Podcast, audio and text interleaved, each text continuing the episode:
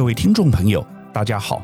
本周我要和大家讨论的题目是建议投资人要留心的疫苗秘辛。最近疫情严重，疫苗成为热门话题。疫苗属于生技产业，一般人对于生技大部分不了解，即便是所谓的投资专家，但现在人人开口闭口，临床一期、二期、高端、联雅、BNT、莫德纳。个个朗朗上口，但我想要从几个不同的角度和大家讨论疫苗。首先，我要和大家分享的是 BNT 的中国大陆基因。BNT 是现在主要两个疫苗之一，另外一个是美国的莫德纳。大家都知道，BNT 大中华的代理权是上海复星集团所拥有，而我们政府一直想要绕过复星，直接向德国 BNT 母公司下单。但这个逻辑是不通的，为什么？因为 BNT 所拥有的是中国大陆企业的基因。早在二零二零年三月，复星即投资一点三五亿美元于 BNT，股权投资金额甚至比后期的策略投资人辉瑞还要更多。今年初，新加坡的主权基金淡马锡也用增资的方式投资了 BNT，这代表了什么意义？就是 BNT 是喝上海复星的奶水长大的，BNT 的奶妈或保姆可以说是上海复星。虽然 BNT 现在已是辉瑞大药厂的子公司，但并不能改变上海复星是 BNT 早期股东的事实。因此，就算台湾政府想要避开上海复星拥有的 BNT 大中华地区代理权，直接向德国母公司购买，BNT 也是一家具有中国血统的公司。所以这又有什么意义呢？大家可能会好奇，为何一家中国大陆民营企业上海复星会去投资一家德国升级公司，而且在他们还很小、完全没有成果的时候？这就是胆识和眼光。欧美和中国大陆的创投资金会投资那些早期的科技项目，为了长期的发展潜力。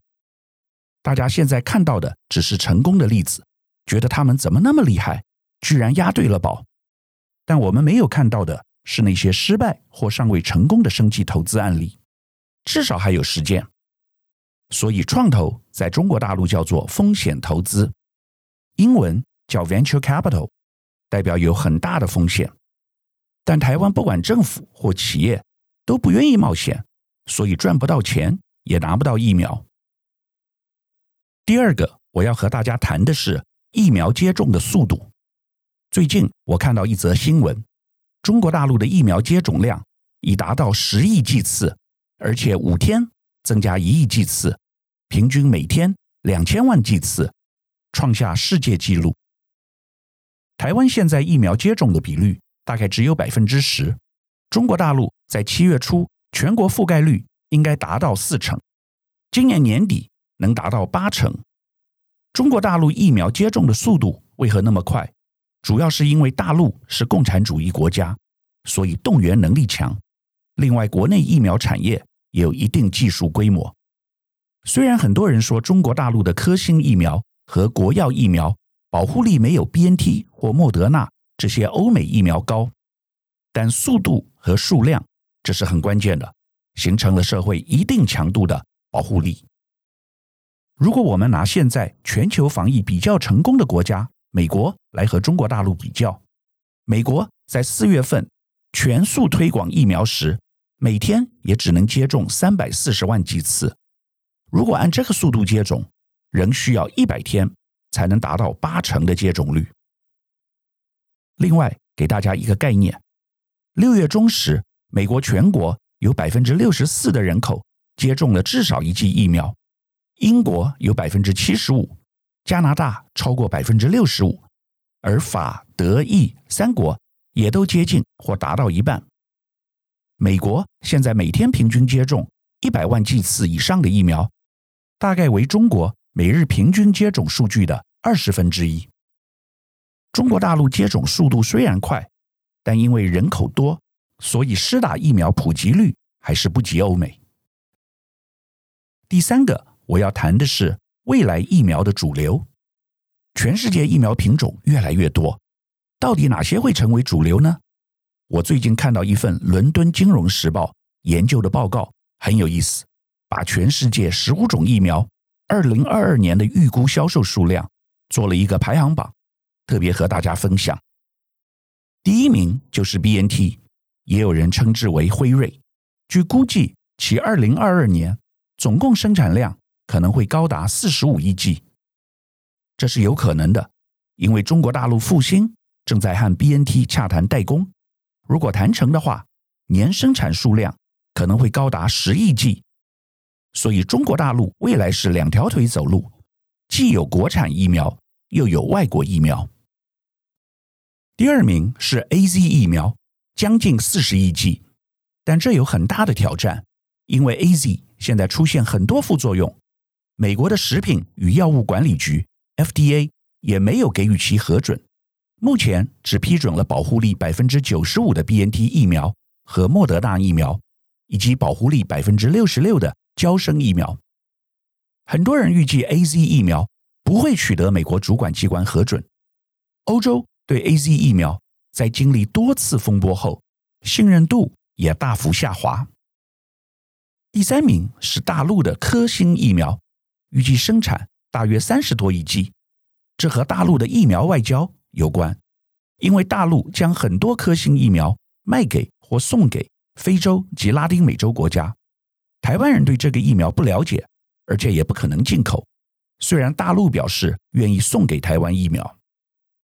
第四名就很有意思，是由美国生技公司 Novavax 生产的疫苗，现在还没有正式推出，不过刚公布第三期临床试验结果，有高达百分之九十点四的保护力，预计九月前可以取得紧急使用授权。值得注意的是，这种 Novavax 疫苗属于重组蛋白疫苗，和台湾推出的高端联雅疫苗采用相同的技术。但全世界重组蛋白疫苗的焦点都在 Novavax 疫苗上，没有人关注台湾的高端和联雅，因为一个是国际杯，一个是台湾杯，而且 Novavax 第三期临床试验已经做完，所以有公信力。最近台湾主管部门表示有准备购买 Novavax 疫苗，但该公司出面正式否认，说台湾政府从未与其接触。第五名是美国娇生 Johnson and Johnson 疫苗，二零二二年大概会生产接近二十亿剂。娇生是著名的大药厂，但因为推出时间晚，比较吃亏。第六名是俄罗斯的史普尼克五号卫星疫苗。史普尼克是六十年前美苏太空大战时苏联发射卫星的名字，没有人知道那是什么样的疫苗，反正俄罗斯人。都打这支疫苗。第七名是另外一家中国大陆公司国药的疫苗，大约也有十五亿剂。中国大陆主要就是科兴和国药两种疫苗，全部人民疯狂的打。虽然不能说特别有效，但接种的人到达十亿人后，渐渐形成一道保护墙。第八名就是台湾人最喜欢的疫苗莫德纳，预计生产约十四亿剂。比中国大陆国药疫苗稍微少一点。最近另外有一个调查，关于台湾人最喜欢的疫苗，莫德纳也是排名第一，占百分之三十七点二。第二名是 BNT，占百分之二十七。第三名居然是高端，占百分之六点六。第四名才是 AZ，百分之四点三。大概是因为出了很多事的原因。第五名是联亚，百分之四点一。至于娇生。还没有在排名里面。莫德纳为何在台湾人心目中会排名第一？因为它是纯美国的疫苗，和美国国家卫生院合作，和中国大陆没有瓜葛。BNT 只不过有一个大中华代理商上海复星集团就被贴上红色标签，但它却是全球未来最看好、最普及的疫苗，远远超过莫德纳。大家可能会觉得很好奇。为什么我们要那么多不同种类的疫苗？到底哪一种疫苗真正有效呢？到现在胜负还未分晓。有人说 AZ 将来可能是会被淘汰的疫苗，特别是它使用的是腺病毒载体技术，不会成为主流。时间会证明一切。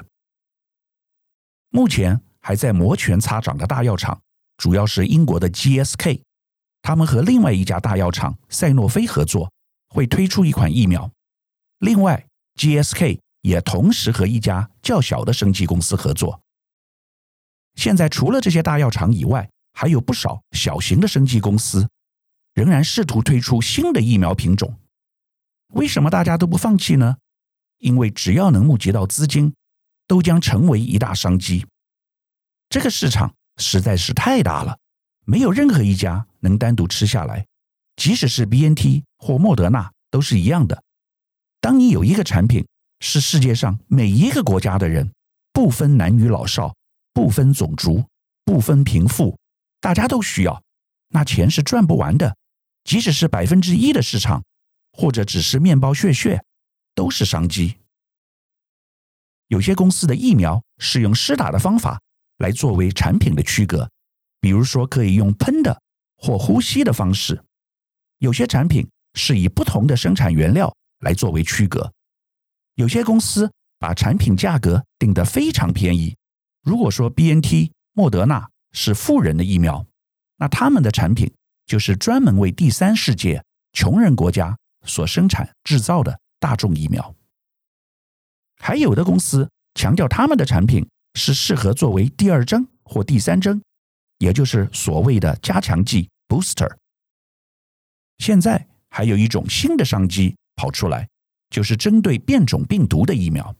全世界都被 Delta 变种病毒打趴了，连那些原来以为已经抗疫成功的国家，比如英国和以色列，现在都被印度算命神童料中，再度被 Delta 变种病毒攻陷。所以，对于生技公司和大药厂来说，这又是新的课题。大家忙着开发能真正对付变种病毒的新疫苗。换言之，疫苗的钱是赚不完的，机会多的难以想象。从某个角度来说，这很像电动车的市场。现在是战国时代，百家争鸣。特斯拉就好比 BNT，但他们绝非未来唯一赢家。光是中国大陆就有近二十家业者。加入电动车的战局里，连台湾的鸿海都能在电动车市场掺一脚，未来鹿死谁手还很难说。但有一点是确定的，台湾的疫苗要跳上国际舞台，真的不太容易，因为要在国际市场销售，必须通过国际认证，而高端和联雅目前只有台湾认证，所以就算他们的保护力很强，国人敢接种这两种疫苗。但如果要到国外去，还是要再接种 BNT 或 AZ 疫苗，否则不会被别的国家许可入境。第四个，我要和大家谈的是近期很热门的联雅生计。这家公司最近由于疫苗的关系浮出台面，虽然没有高端那么有名，但我研究了他们的资料，发现非常有趣，值得大家关注。首先。是联雅的创办人王长怡博士，他是台大化学系毕业，在美国很多年。他本身学的就是免疫学和生物化学，后来在美国国家卫生院，也就是最近和台湾洽谈莫德纳代工的那个机构，担任研究计划主持人，也在美国大型研究中心担任实验室主任。换言之，他是道地的美国人。由他所创办的联雅是美国公司，而团队。是由外国精英组成的特种部队。其次，是联雅拿到美国金主神秘的资金。联雅的子公司 Vaxinity 前一阵子有一则新闻，美国特种部队训练顾问公司黑水 Blackwater 创办人投资他们。黑水就是专门训练超级特工，在全世界各地执行危机任务的神秘机构。联雅子公司。Vaccinity 大概募集到五千万美元，这不是八卦新闻，说明联雅能拿到国际主流资金，而不只是在台湾小打小闹而已。再来值得注意的是王长怡的女儿胡世一，她现在担任 Vaccinity 的执行长，具有哈佛大学学位，曾在麦肯锡工作，如今只有三十七岁，非常优秀。这说明联雅美国子公司。完全是用美国人的思维和方式在经营，难怪能募集到国际一流资金。莫德纳之所以成功，有几十亿美元身价，也不完全是靠技术，而是因为有一位法国背景、哈佛商学院毕业的 CEO，非常会谈判募资。联雅也有这种特质。最后，我要说的是联雅所开发的 COVID-19 疫苗未来的潜力。在我刚才所分享的那份二零二二年全球 COVID-19 疫苗预测排名中，联雅 Vaccinity 居然排名第十二，估计会有两亿剂，令人刮目相看。他们最近已和巴拉圭政府在谈合作，所以未来可能是卖给新兴市场为主。但除了这些利多，问题又是什么呢？就是联雅公司股权结构不大清楚。国外有一家控股公司 UBI 联雅生物医学，台湾又有一家联雅生技，美国又有一家 Vaccinity，彼此间关系错综复杂，这是投资人未来可能要注意的地方。以上是本周我为您分享的趋势，感谢收听奇缘野语。如果喜欢我的分享，希望大家能够订阅、下载，以后直接收听我们的节目。另外，如果您想要留言与我分享您的心得，或是想要听什么样的新闻分析，欢迎到我们的脸书智门 Smart Gay 留言，或是私讯给我。欢迎大家推荐给你的亲朋好友们，邀请大家一起收听。那我们下集再见喽，拜拜。